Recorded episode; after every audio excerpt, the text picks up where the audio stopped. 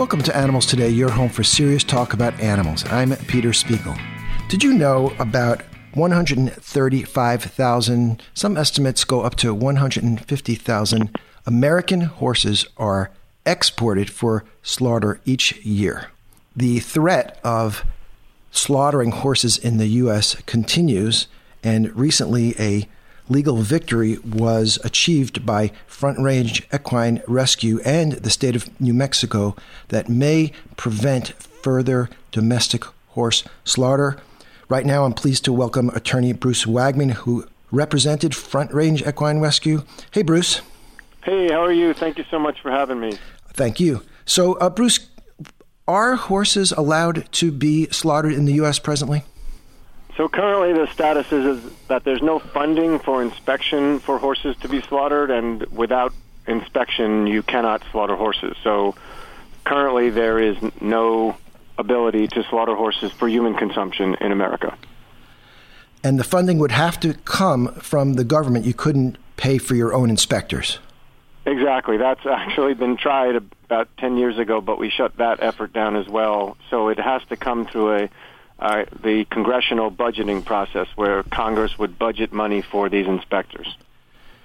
So there's this notorious slaughterhouse, Valley Meat, in Roswell, New Mexico, that uh, you have been uh, working to oppose. Give us that story. Sure. Um, so about Valley Meat is a was a slaughterhouse of cows for years and had over 5,000 environmental violations, violations of New Mexico state law during their operations. They closed their their cow slaughter facility and then applied to the government to begin slaughtering horses. And this was at a time when the government allowed or provided inspection for horse slaughter. And so Valley Meat was given uh, the go ahead essentially to start slaughtering horses. And at that time, Front Range Equine Rescue spearheaded uh, litigation initially only against the federal government for its uh, illegal grant of the inspection application of Valley Meat. And uh, the grant was illegal because horse slaughter creates a, a toxic meat, but also creates a potentially toxic environment and contaminates the environment. And the federal government did no review of the environmental implications of running a horse slaughterhouse. And so the judge just made this ruling.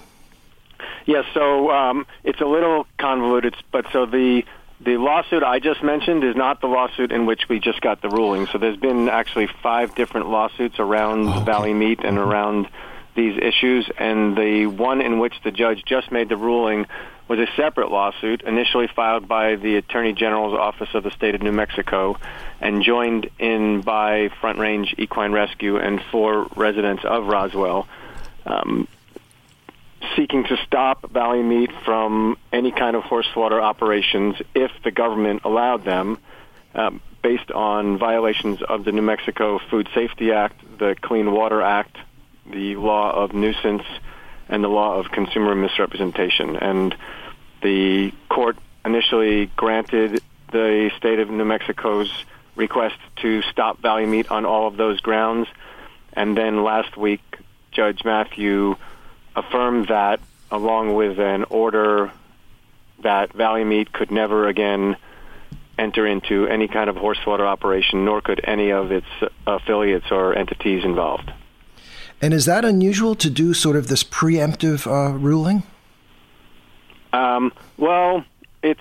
I mean, this was a, a case that a lot of people have been following and, and took a lot of effort, but the the effort to stop the contamination and to stop the violation of the state laws, it's it's not unheard of. Often um, violators will get to go forward, but where environmental or animal law groups can stop the the problem before it begins, that's certainly something that courts uh, um, are prepared to do. Are Americans aware of what happens to many horses at the end of their lives, or whether when they're no longer uh, valuable or desired?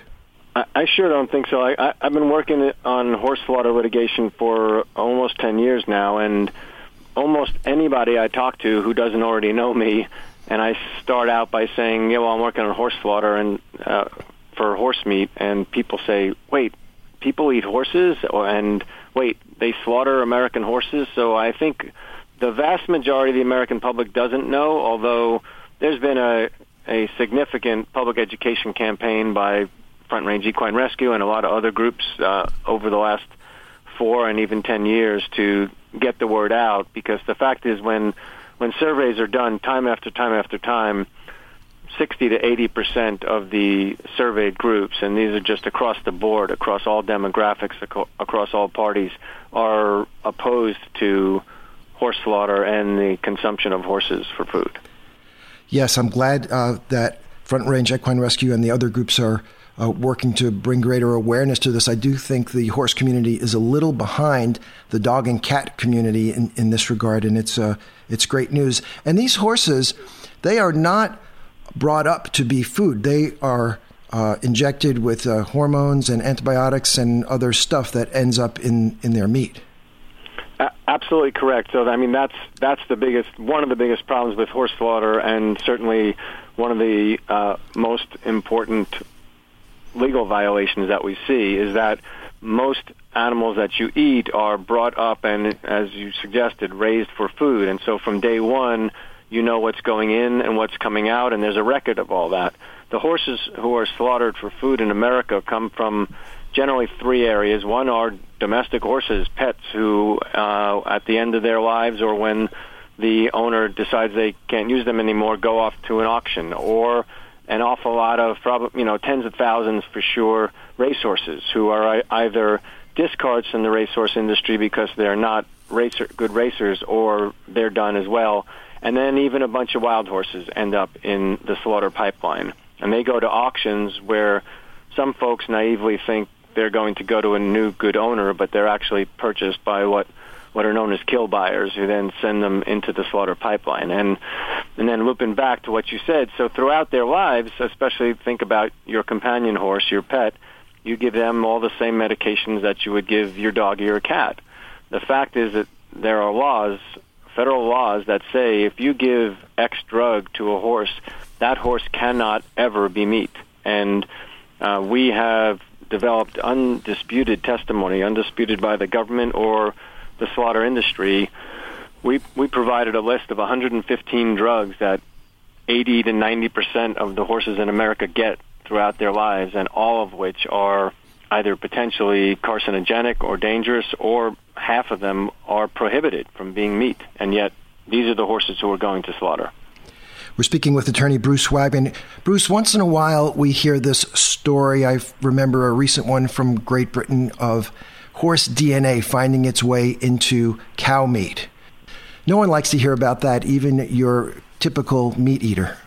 For for sure, the commingling problem is a big one, and and there was uh, an incredible not scare but actual discovery of millions of pounds of meat coming from some reputable distributors uh, across Europe uh, over the last two years. And so that's an added reason to be concerned if you don't know what's actually in what you're eating. Again, as you said, meat eater or not. Well, especially meat eaters, they want to know when they buy their ground beef at the store that it's ground beef because they may not like to eat horse. But um, the problem, and so that compounds the problem and the danger if we begin to slaughter horses in America, then uh, immediately that problem arises because you don't know if the meat might be commingled.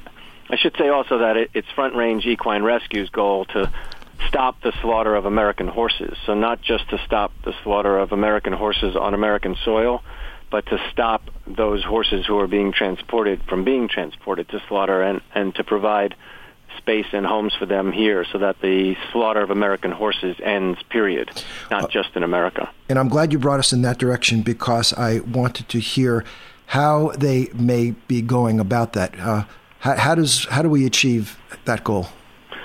Well, uh, we achieve that goal mainly legislatively. In other words, there's been a law, a bill um, put forth to Congress a few times already called the SAFE Act, and that law, if passed, would prevent the transport of horses for slaughter, period. So um, if that happens, groups like uh, Front Range Equine Rescue and others are very prepared to pick up the slack and begin to suggest both legislative and practical solutions to the problem. The horse slaughter industry is often uh, going on and on and chiding about all the quote unwanted horses unquote in America, and that's why they need to go to slaughter. There really are no unwanted horses. There's just horses that are put into the slaughter pipeline. Given given the task of fixing this problem, there is a you know coalition of groups, and we've we've produced documentation that demonstrates how the problem would be dealt with, and it would be hardest the first year or two, but after that, there are solutions that can be put into place that will reduce the number of horses that are uh, that need homes, and all that could be dealt with. Well, Bruce Wagman, great work, and thank you very much for uh, updating us and for your wonderful uh, work on behalf of horses. You bet. Thanks. Thanks for having me. I really appreciate it.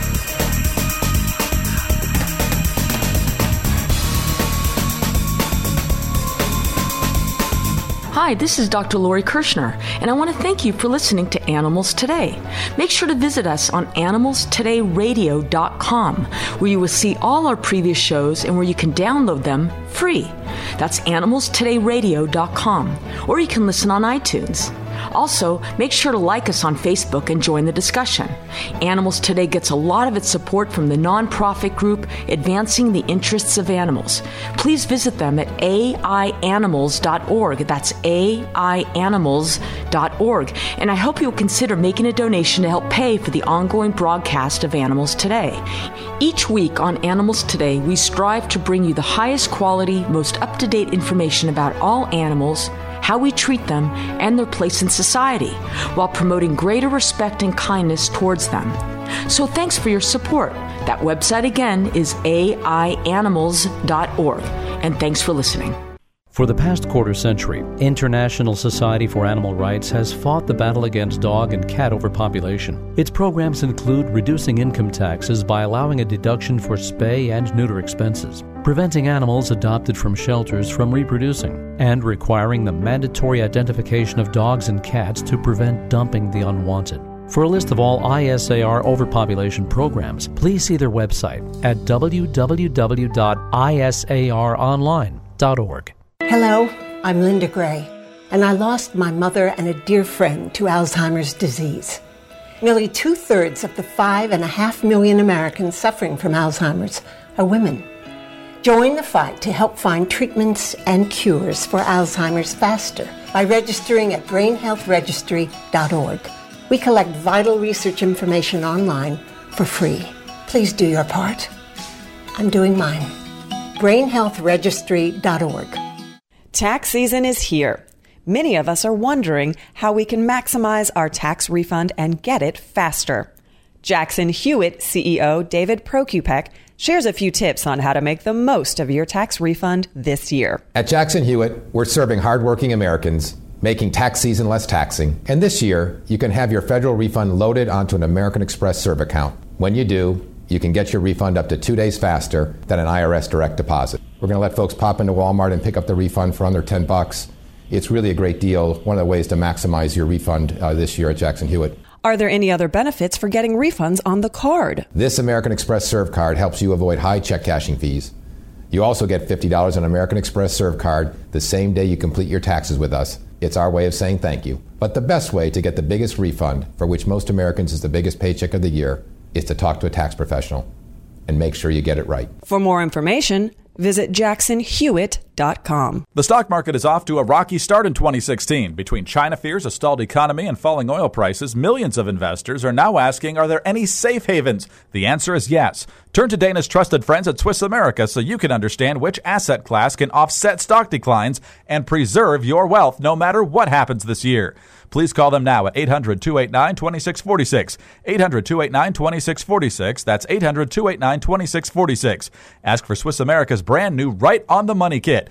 Best of all, it's free. Learn more about the smartest assets to own in today's uber risky financial world. Do it now to maintain your peace of mind. It's so simple to save your savings. And with Swiss America, they will give you the tools you need to preserve your financial future.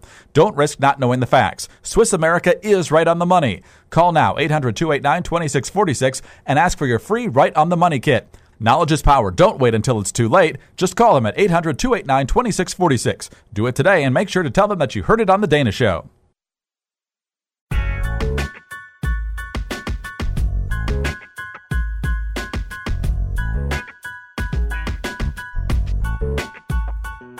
Welcome back to the show. Peter, it's International Polar Bear Day, which is February 27th, which is today. I didn't know there was such a thing. Yep. And in honor of International Polar Bear Day, we're going to learn some facts, and I'm going to give you a quiz. Okay. Didn't Ready? expect that. I know, pop quiz. You like these. I do like these. Polar bears live at the periphery of the northern polar ice cap in the Arctic Circle. It's one of the coldest places on Earth. True or false? Polar bears are also found at the South Pole and the surrounding Antarctic region. Oh, I think that's false. That is false. Okay. What what animals found there at the Oh, South Pole? Penguins? That's right. Hmm. So the polar bear's population is on the decline, and they are considered a threatened species. True or false? Hunting is the biggest threat to polar bears. Oh, I'm going to say false. It is false. You know, so unlike some of the other at risk mammals, such as the tigers and rhinos, hunting is not the biggest threat to the polar bears right now. Now, they used to be heavily hunted from the 1600s right through to the mid 1970s, but then strict regulations and quotas were agreed internationally to protect the survival of the species. Now, having said that, Peter, they're still being hunted and poached for their meat and fur. And in the areas where polar bears are found, like Alaska, Canada, Russia, and Greenland, and Norway, each of these countries either banned hunting or established rules for how many polar bears could be hunted within its own boundaries. Mm-hmm. I find it odd that the polar bears are a threatened species, and yet they're still allowing some hunting of them. Well, you may find it odd, but nothing surprises me. Well, yeah, that's true. So they're still being hunted and poached, but not as much as they used to be. So, in addition to the poaching, what is said to be the biggest threat to polar bears now? Is is climate change? That's right. And oil and gas exploration as well. Oh, yeah. Global warming is adversely affecting the polar bears by causing the rapid melting away of Arctic ice sheets, and they are their floating homes and hunting grounds. Studies show polar bear litters are also decreasing in size because of sea ice decline. Many scientists believe polar bears could be gone from most of their current range within 100 years. I'm not even that optimistic. Today, there are an estimated 20,000 to 25,000 polar bears living worldwide. So, Peter, around the age of four or five, the female polar bear can start having babies. They usually have only about two cubs, and they have these babies in a cave they've dug in a large snowdrift. They stay there over winter and come out in spring with the babies. When first born, how much would you guess the polar bear cubs weigh? A little more than a pound, seven or eight pounds, like size of a human baby, I guess, or 50 pounds. Oh, how about seven or eight pounds? False. False. A little more than a pound, Oh, they're little. which is about the same weight as guinea pigs. Oh, And little interesting fact here baby polar bears often starve. In fact, 70% do not live to their third birthday.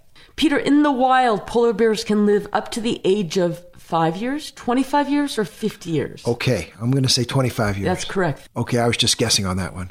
Now, the adult male polar bear may grow 10 feet tall and weigh over 1,400 pounds. Females reach 7 feet and weigh 650 pounds.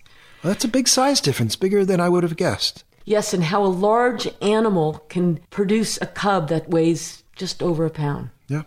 Okay. True or false? The polar bear's fur is white. I'm going to say false. It is false. You're pretty tricky on these, but explain. Okay. Polar bear's fur is not white. Each hair is a clear, hollow tube. Oh, that's right. I remember about the hollow tube. The fur reflects light, which makes them look white. Yes. The hollow fur also traps the sun heat to help keep the polar bear warm. So, in addition to their hollow fur, which allows them to conserve heat, what else keeps the polar bear warm? Oh, you're asking me now. Yep. This is like a fill in the blank question, no more multiple choice. Uh, they, there must be fat or flat fat. There- Well, that's true. They also have a four inch layer of fat underneath their skin, and this prevents them from losing any of their heat. But in addition, this is so interesting, Peter. Polar bears have black skin under their fur. Oh. And the black skin soaks up the sun's heat and helps them to stay warm. I did not know about that black skin. That's very interesting. Isn't that interesting? Uh-huh. Polar bears' primary food source is okay, I'm going to walruses, say yeah. reindeer, seabirds, or seals. Seals. All of the above, but primarily seals, is mm. correct. Yes. Polar bears have a pretty good sense of smell and they can smell a seal one kilometer away. And what they do is they crouch near ice holes for hours to pounce on the seals as they come up. Yeah, you know, I know the circle of life and everything, but you see those pictures or the videos where they actually get the seal. It's a little tough to watch. Yeah, I don't I don't watch that. But I read that less than 2% of polar bears hunts are successful. Wow, that's that's surprising to me. Yes, and because seals are their primary source of energy, they hoard the fat accumulating during the hunting season, which enables them to survive without food for up to nine months. Hmm. True or false? Polar bears hibernate. Wow. I'm going to say that's true. No, they don't hibernate. Female polar bears will den with their young, and all polar bears may den for a short time to avoid bad weather. But not hibernate. That's right. Hmm. Polar bears clean themselves by swimming, by licking and using their paws to help them clean, much like a cat does, by rolling in the snow. Oh, I say all of them. Actually, swimming and rolling in the snow. Okay. After feeding, they'll usually wash by taking a swim or roll in the snow. How relaxing. True or false? Polar bears are excellent swimmers. Yes, that's true. The Latin name actually means sea bear. Oh, that's cute. Oh. Have you seen those videos, those underwater videos of the bears swimming? It's really, they really are good. Yeah. They just love it. Oh, those are adorable. And they they can comfortably swim at around six miles per hour and they can swim up to hundred miles at a time. Hmm. And the front and back feet are shaped differently and they will use their front feet to paddle and their hind feet to steer, much like oars and rudders. Interesting. And their paw pads have these rough surfaces which help polar bears from slipping on the ice. And Peter, another feature about their fur I forgot to mention polar bears' fur is oily and water repellent, so it allows them to shake dry after swimming. Okay. So, there, we just learned a lot about the polar bears. And again, happy International Polar Bear Day, which is today, February 27th. And Lori, did you see the story of the macaw from Brazil who had this damaged beak and what the scientists are doing for him? Yeah, I think I read something about that. This is the most amazing thing. You know about 3D printing. Yeah. And uh, 3D printing has is being used to help animals with like tortoises with damaged shells. You can make a 3D shell and glue it on there. Uh, well, this macaw was rescued and had a very, very damaged beak. A lot of it was just missing.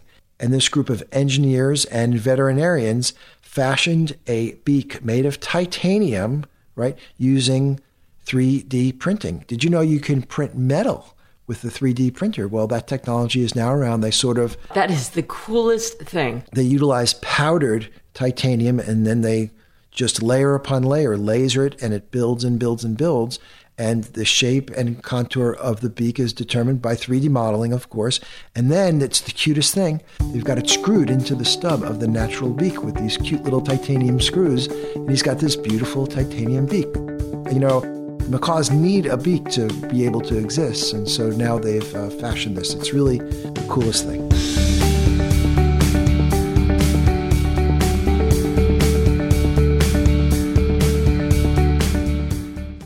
Yeah you look upset. I am, and I'm not sure what to do. My neighbor's dog is tied up outside. He looks very skinny and sick, and I never see food or clean water given to him. You need to report this right away. What do you mean? Well, you should call animal services or the police and tell them about the abused and neglected dog. They can help to make sure the dog is properly taken care of. Okay, I can't stand to watch him suffer anymore. What's the number? Even though most of us take good care of our pets, not everyone treats dogs and cats with the care and compassion they need to be safe and healthy. If you see that a dog or cat is not being treated properly, report it to animal services or the police right away. Pets need food and clean water and protection from extreme weather. You can make the difference, and you don't have to give your name. Help stop pet abuse and neglect. Be their voice. Make the call. This message is brought to you by Advancing the Interests of Animals. Visit them at aianimals.org. That's aianimals.org. There is no getting around it. The great outdoors isn't so great for your cat. From speeding cars to toxic lawn chemicals, coyotes to cruel humans, cats are no match to the dangers of today's world. The good news is, animal behavior experts say cats don't need to go outside to be happy. Your family will be happier and healthier too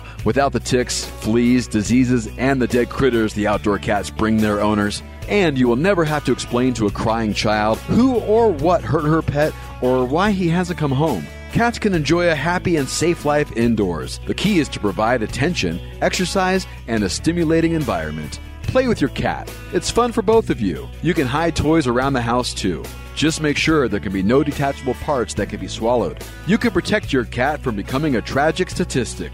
Tomorrow may be too late. This message is brought to you by Advancing the Interests of Animals. Visit them at www.aianimals.org. That's aianimals.org. Are you worried about your mom or dad living alone in their house? Hi, I'm Joan London. Listen, I know how difficult it is to find senior care for someone you love. That's why I recommend a free service called A Place for Mom. They are the nation's largest senior living referral service. Call A Place for Mom today. To receive free information on senior living communities in your area, call A Place for Mom at 1 800 643 2848. A Place for Mom offers free one on one advice from local advisors and a personalized list of senior living communities you can visit. If you have questions about senior care for your mom or dad, there's a place for answers, a place for mom. Call a place for mom in the next 10 minutes to get your free ebook on financing senior care as well as free information on senior living communities in your area. Hi, I'm Missy Tannen, founder of Boll and Branch. Boll and Branch makes the softest, most comfortable sheets in the world for a fraction of what you'd pay in a department store. We only sell online at bollandbranch.com and cut out all of the markups you'll find everywhere else. I'm especially proud that three U.S. presidents sleep on our sheets. Boll and Branch bedding is a fantastic gift for yourself or for a loved one. It's Black Friday weekend, and there's never been a better time to give us a try. So go to bollandbranch.com today for huge savings on our sheets, towels, blankets, duvet covers, everything, plus free shipping. Our products come beautifully packaged in our signature boxes, complete with bows and tissue paper. There's never been an easier way to give a thoughtful gift. So don't miss the Black Friday sale at bollandbranch.com. That's B O L L A N D B R A N C H.com. And use promo code Black Friday. Give the gift of comfort at bollandbranch.com. Promo code Black Friday. Do you hear that ringing? I've heard that ringing in my ears for over 20 years. My doctor said. The ringing and buzzing in your ears is called tinnitus, and you're just going to have to learn to live with it. The constant ringing in my ears is annoying. I've tried everything and nothing worked. So I invested my own money, met with doctors, specialists, and certified labs. After a decade of research, we've developed Tinoxil, a prescription free, 100% natural and effective way to stop the ringing. And better yet, it helps me sleep. Trying to sleep with ringing in my ears is almost impossible. But with Tinoxil, I started sleeping better in the first couple weeks. I'm so confident that Tinoxil will help you too that I'm giving the first 100 callers a free 30-day supply. Don't let the ringing in your ears control your life. Call now and get your free 30-day supply. Just pay shipping. Take back control of your life, combat the ringing, and start sleeping again. Try it for free. Call 800 930 1669. That's 800 930 1669. 800 930 1669.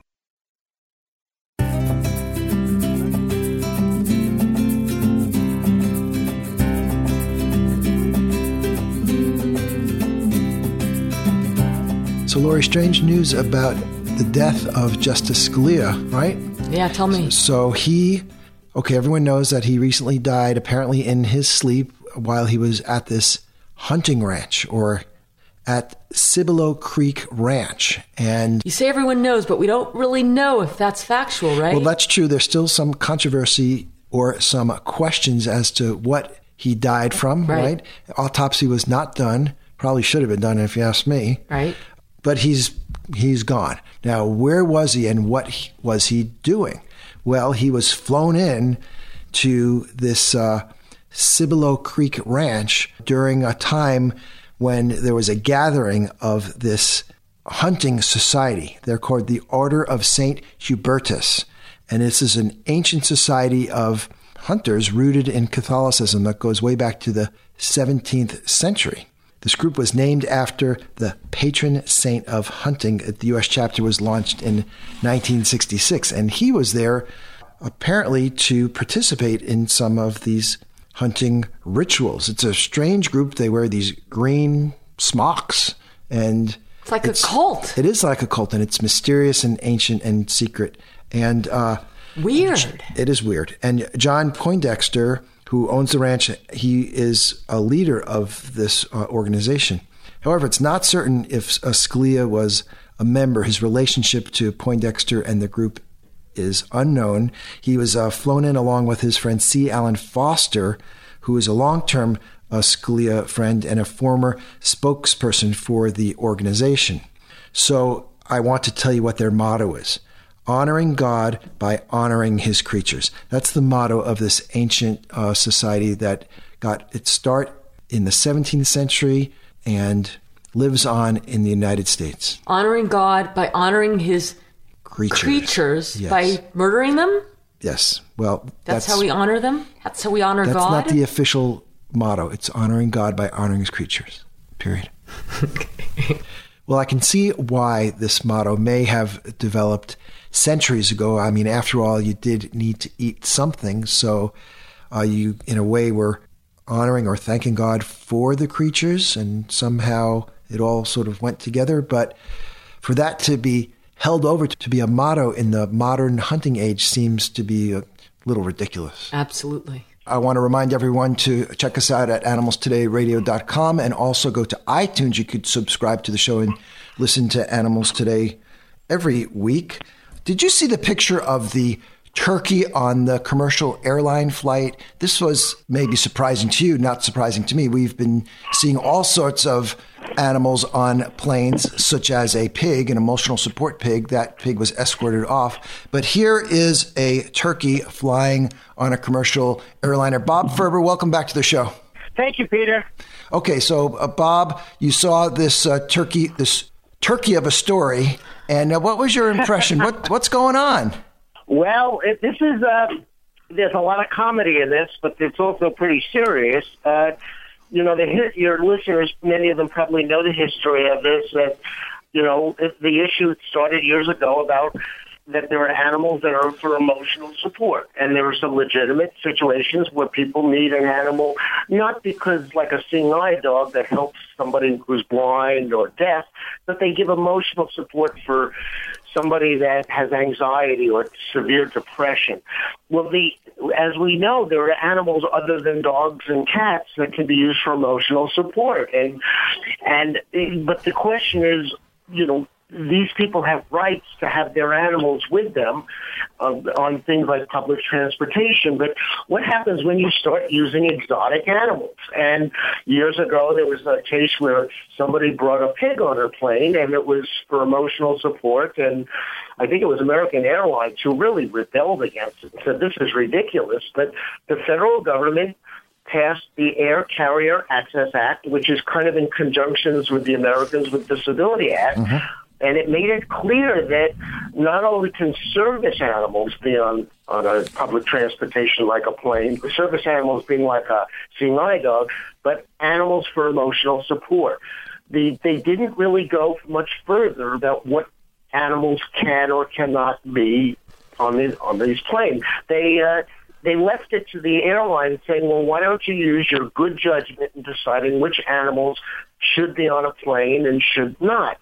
Well, this has turned into something where somebody has, has a turkey and says this turkey has is my emotional support animal, and the right. question is. How do you deal with a turkey on an airplane when everybody is seat belted into their seats and they could go on a flight that goes as long as, you know, 17 hours mm. into if you're going to go to Australia or something, or at least five hours going cross country, six hours.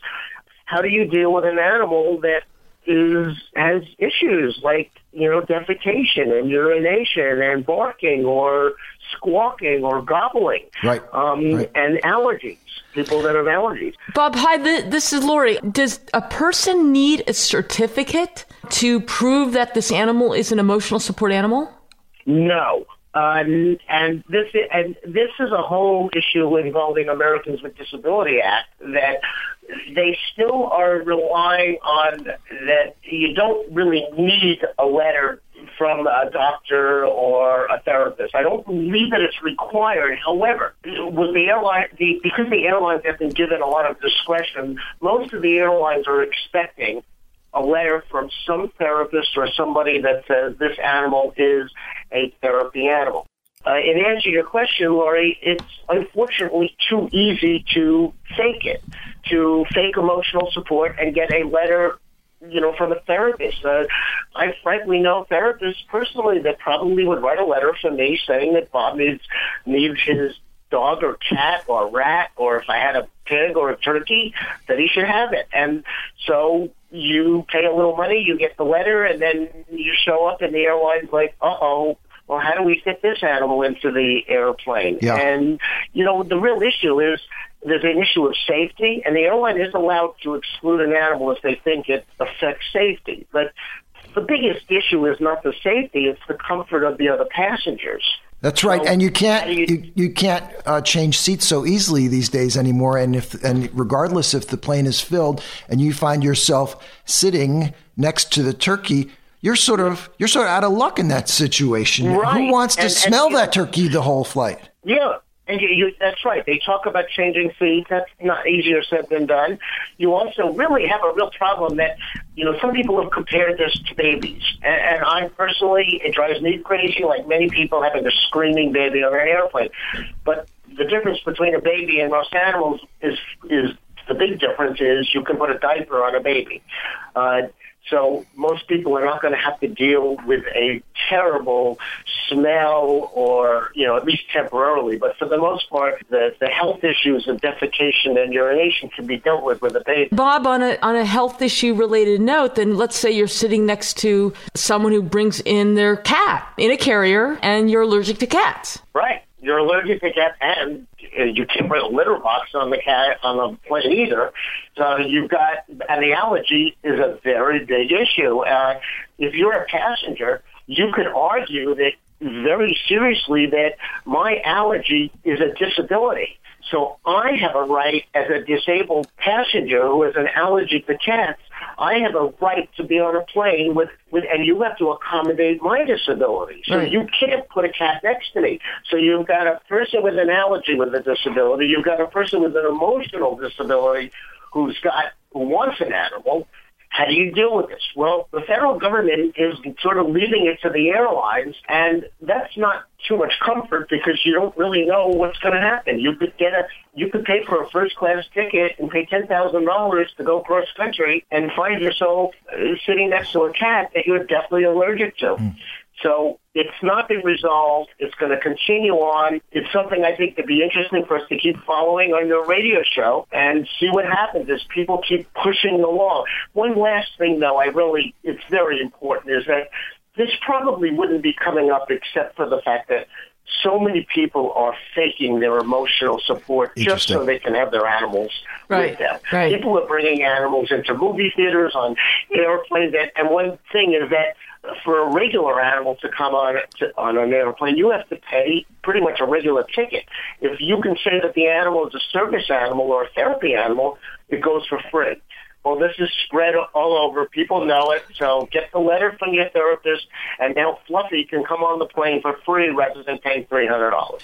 Bob, one more thing I'd like you to comment on, and that is the disappearance of peanuts from planes. We were talking about allergies, and peanut allergies can be very severe. You can't get a peanut on a plane anymore uh, for fear Right. that it's going to uh, uh, that its essence is is going to harm someone a distant some distance away.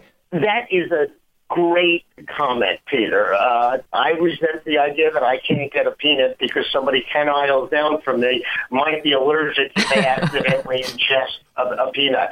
But it's putting my own feelings aside, it really illustrates a growing trend in this country to try to respect individual needs, but how do you balance that with the needs of the majority? Yeah. Uh, there, I know people with serious food allergies that are very upset that uh, they can't go into a lot of restaurants and get their their special needs accommodated.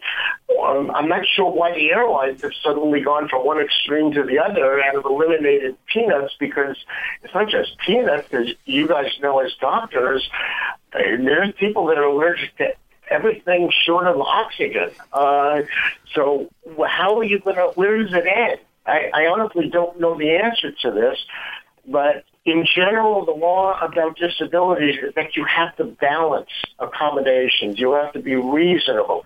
This is a very easy thing to say when you're talking about accommodating in a public place, in a hotel or something. But when you're talking about an airplane, when everybody is crunched together and everybody is already complaining about the, you know, the, the tray table in front of them is banging into them because of the person in front of them, and you know, now you're going to say, well, you can't have peanuts and you can't have chocolate, and you know, uh, not that I'm against it, but you know, we all recall the days when you could smoke a cigarette on an airplane. That was a that was fairly long time ago, but you watch an old movie, and you know that was the beginning of it's not fair for people who are non-smokers to have to ingest smoke. Mm-hmm. So they first put the smokers in one section. Well, that was a joke because the smoke went off of the plane. Well, now they eliminate it. You have people who still say, how dare I not be able to smoke on an airplane? This is simply all an extension of a, a society that is trying to make accommodations for everybody's individual needs, but how do you draw, where do you draw the line? Hmm. And I think the peanuts is a really good example that it's gone a little too far for me. I'm sure you're going to get a lot of uh, angry responses from people now who are allergic to peanuts because of my comments. Bob Ferber, animal law expert, thanks for joining us. You're very welcome.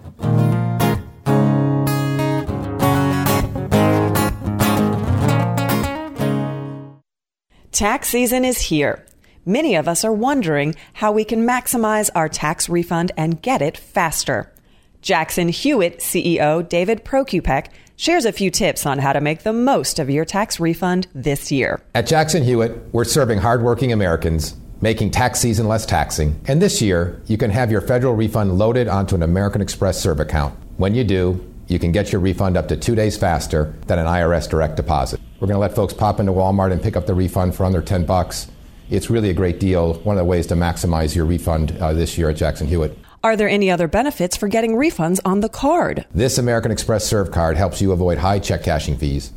You also get $50 on American Express Serve card the same day you complete your taxes with us. It's our way of saying thank you. But the best way to get the biggest refund, for which most Americans is the biggest paycheck of the year, is to talk to a tax professional and make sure you get it right. For more information, visit jacksonhewitt.com. This report is brought to you by Shriners Hospitals for Children. The U.S. Fire Administration reports more home fires during the holiday months than any other time of the year. Home fires and deaths increase significantly with more cooking, decorations, and open flames. And the biggest fire risk of all could be your Christmas tree. Shriners Hospitals for Children and actor Joe Minoso of NBC's Chicago Fire offer simple steps to keep families safe from fires and burn injuries with the Be Burn Aware PSA series. Joe Minoso. During the holidays, hundreds of kids are taken to the ER with severe burns. That's why I'm working with Shriners Hospitals for Children to remind you to be burn aware this holiday season.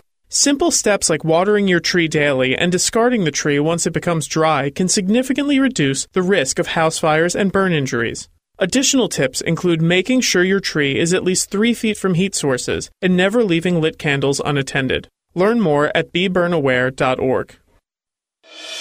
I'm Bob Dorigo Jones, and this is Let's Be Fair. Class action lawsuits play an important role in our justice system. They can make it easier for large groups of people who have been injured or harmed to obtain justice by sharing legal representation. However, a petition filed recently with the U.S. Supreme Court reveals that an alarming number of class action lawsuits are enriching the lawyers while their clients get almost nothing. For example, a class action lawsuit filed over a popular brand of batteries resulted in a payday for the lawyers of $5.7 million, but their clients got less than $350,000 combined. Put another way, the lawyers got 94% of the settlement money, while their clients got only 6%. That's only 5 cents for each of the 7 million folks who were harmed.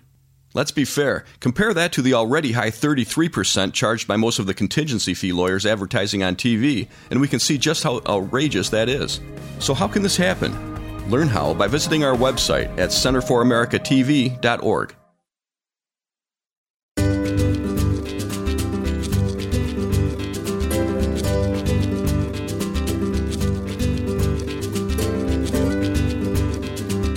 Welcome back to Animals Today. Major support for Animals Today Radio comes from International Society for Animal Rights. For decades, ISAR has been a world leader in the battle against dog and cat overpopulation and its moral, social, and economic costs. Please visit their website at www.isaronline.org. These days, it's a huge challenge to get kids to eat a healthy diet, and childhood obesity, as you know, is a growing problem. There are more and more cases of type 2 diabetes happening in youth, and that's all because of diet. It'd be nice to say that the parents are 100% responsible for what their kids eat, but truly it's a bigger issue than many families are equipped to deal with. Recently, I learned about Lean and Green Kids, a California based nonprofit organization led by Barbara Gates, who has been an advocate for children's health for many years. Welcome to the program, Barbara. Hi, Dr. Lori. It's nice to be here. Thanks for having me. Barbara, what is Lean and Green Kids and what's its mission? Lean and Green Kids is a children's eco health education organization. So we're working with educators and policymakers to change how kids eat and specifically to um, mainstream, to bring plant-based meals into the mainstream. And what led you to start Lean and Green Kids?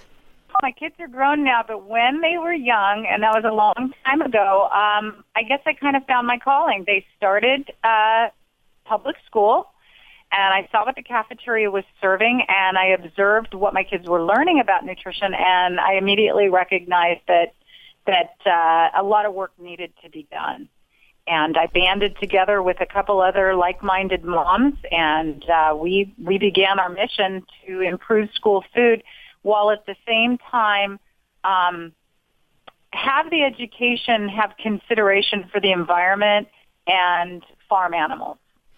You've been so successful in getting your program into the school systems, which is a huge challenge in California. How have you been able to do this, and, and how does your education program operate? Well, I'll tell you, one of the best ways of, of networking and getting to know uh, health professionals and education professionals is is um, serving on wellness committees. A lot of people aren't aware, and I would I would go so far as to say even some school districts have not completely understood that there's a federal mandate through the National School Lunch Program that requires schools to have wellness policies and a wellness committee to oversee the policy and implement the policy. And so um, I have someone on my advisory board who works with the public health department, and she suggested when when I first started this five years ago, go join the wellness committee in your school district. And that's where all the activism started. Um, and I I found that it was a really important forum for uh, voicing what what was at the time kind of a minority voice for more plant strong meals and a great place to meet people and learn about how school the school lunch program works and how nutrition programs work in schools and then try to work with the system. Are you finding that the kids are taking to the plant-based diet well?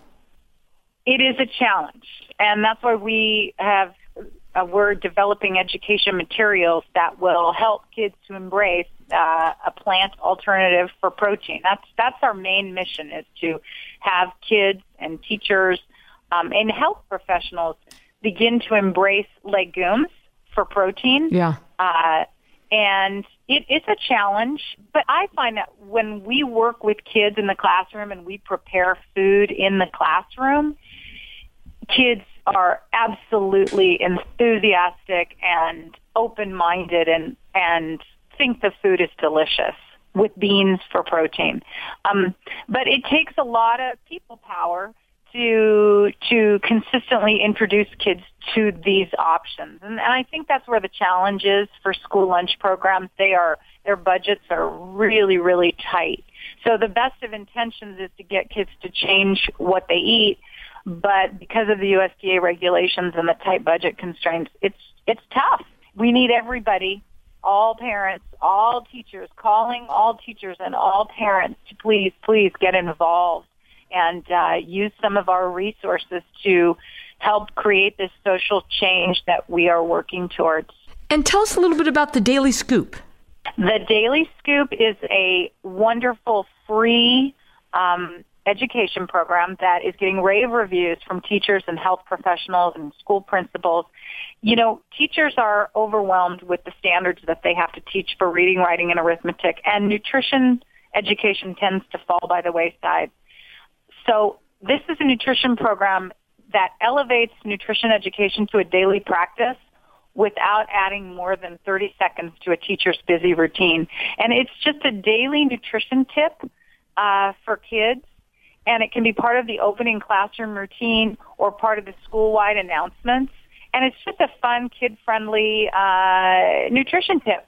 And one of the things that makes this program unique is we don't just focus on fruits and vegetables as so many health organizations do, but we uh, have incorporated into the messages a cool bean of the month because beans can help cool our planet and improve our health.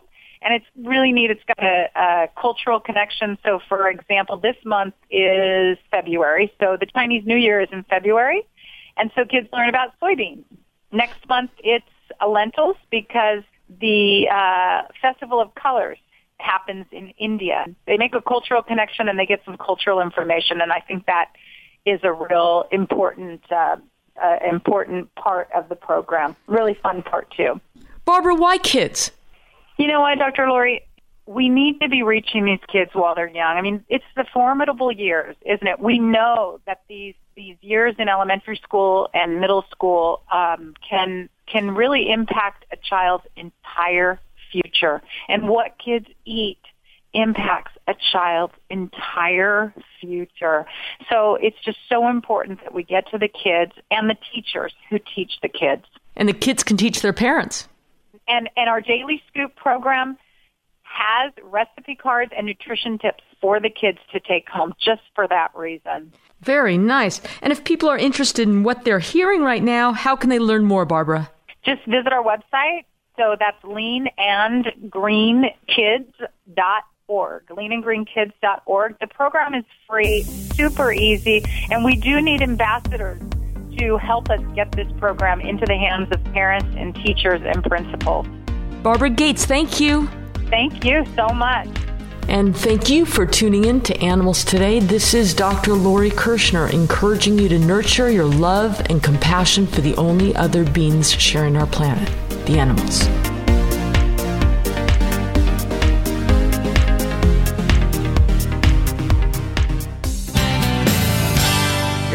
Today fun facts for the day are about koalas. When early European settlers first encountered koalas in Australia, they thought the tree climbing animals were bears or monkeys. Even today, people still incorrectly refer to koalas as koala bears. In fact, koalas, like kangaroos, are actually marsupials, which are also known as pouched mammals because the adult females have a marsupium, or pouch, where their young stay until fully developed. Koalas are only found in Australia, and they are one of that country's iconic symbols. Koalas have special physical characteristics that complement their tree dwelling lifestyle including their two opposable digits to grip branches and to pick the tasty eucalyptus leaves, their main form of nourishment. And these are your Animals Today fun facts for the day.